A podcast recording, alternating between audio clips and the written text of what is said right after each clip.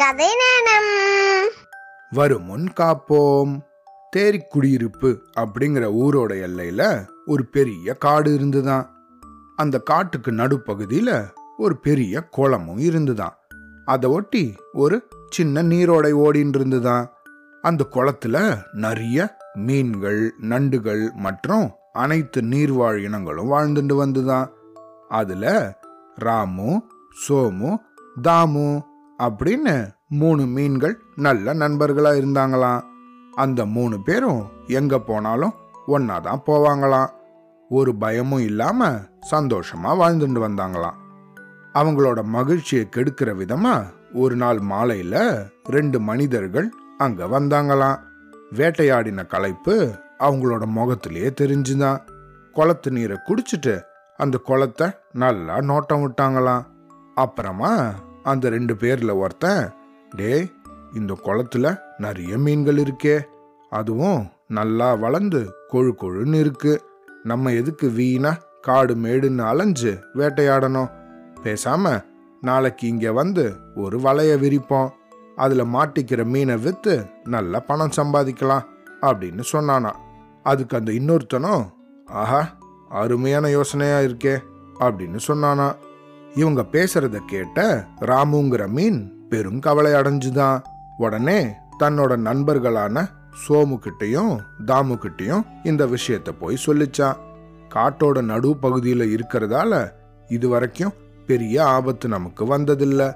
குளத்தோட நடுவுல போய் இருந்தா பறவைகள் கூட நம்மள வந்து இது வரைக்கும் எதுவும் செஞ்சதில்ல. ஆனா இன்னிக்கோ இந்த மனுஷங்களால பெரிய ஆபத்து வந்துடுச்சே. இப்போ என்ன செய்யலாம் அப்படின்னு யோசிச்சுதான். ராமு மீன் எப்பையும் வருமுன் காத்து கொள்ளும் மனம் படைச்ச மீனா. மற்ற மீன்களை பார்த்து நாளைக்கு கண்டிப்பா அந்த ரெண்டு பேரும் இங்க வருவாங்க.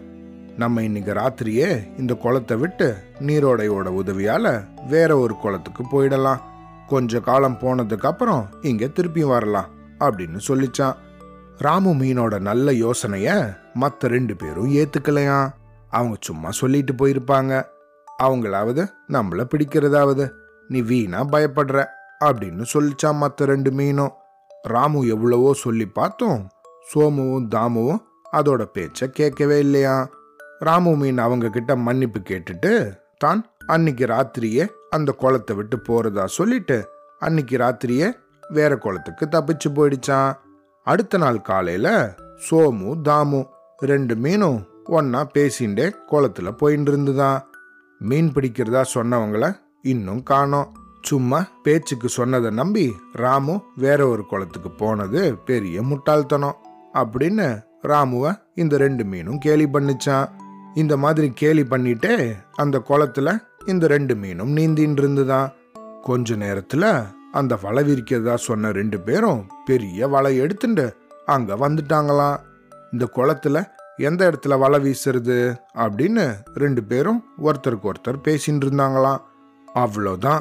இதை கேட்ட சோமு மீனுக்கு ரொம்ப பயம் வந்துருச்சான் ஐயோ கடவுளே ராமு மீன் நேத்திக்கே சொல்லிச்சே ராத்திரியே நம்மளும் தப்பிச்சு போயிருக்கலாமே அப்படின்னு புலம்பிச்சான். ஆனா தாமு அந்த சூழ்நிலையிலையும் கொஞ்சமும் பயப்படலையா? எதுக்கு பயப்படுற? குளத்துல எவ்வளவோ இடங்கள் இருக்கு நம்ம போய் அதுல ஒளிஞ்சுக்கலாம் அப்படின்னு சொல்லிச்சான். சோமு மீன் கொஞ்சம் கொழு கொழுன்னு இருக்குமா? அதனால் அதுக்கு ரொம்பவே பயம் எடுத்துதான். இந்த மாதிரி பயந்துட்டு இருக்கும்போதே அந்த மீனவர்கள் வலை வீச ஆரம்பிச்சிட்டாங்களாம். தாமு மீன் ஓடி போய் ஒளிஞ்சின்றுச்சான். சோமு அந்த வலையில் மாட்டின்றுச்சான்.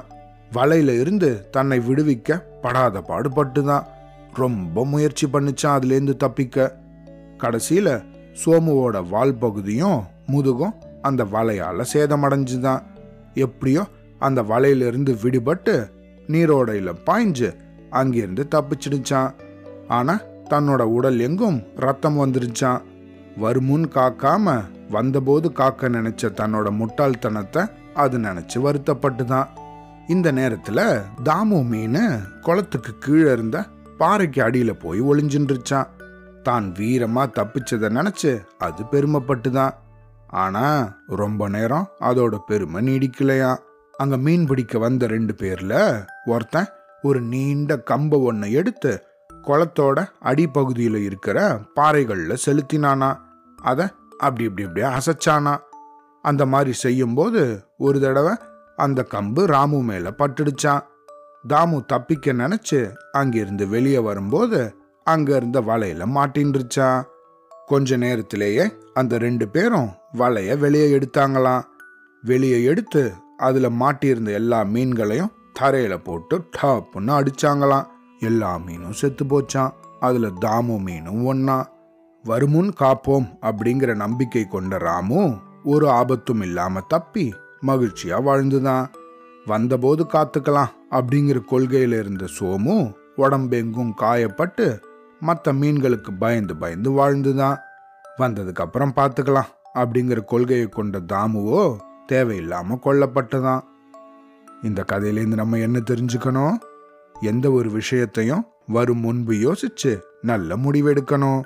மழை காலம்னா வெளியே போகும்போது கையில் கொடை எடுத்துட்டு போகணும். தேர்வு வருதுன்னா ஒரு வாரத்துக்கு முன்னாடியே எல்லா பாடங்களையும் படித்து முடிச்சிடணும். கடைசி நேரத்தில் படிச்சுக்க ஆரம்பிச்சா அதனால ஒரு பயனும் இருக்காது.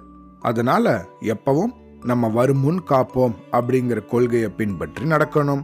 அப்படி நடந்தா கவலையின்றி வாழலாம். அவ்வளோதான்.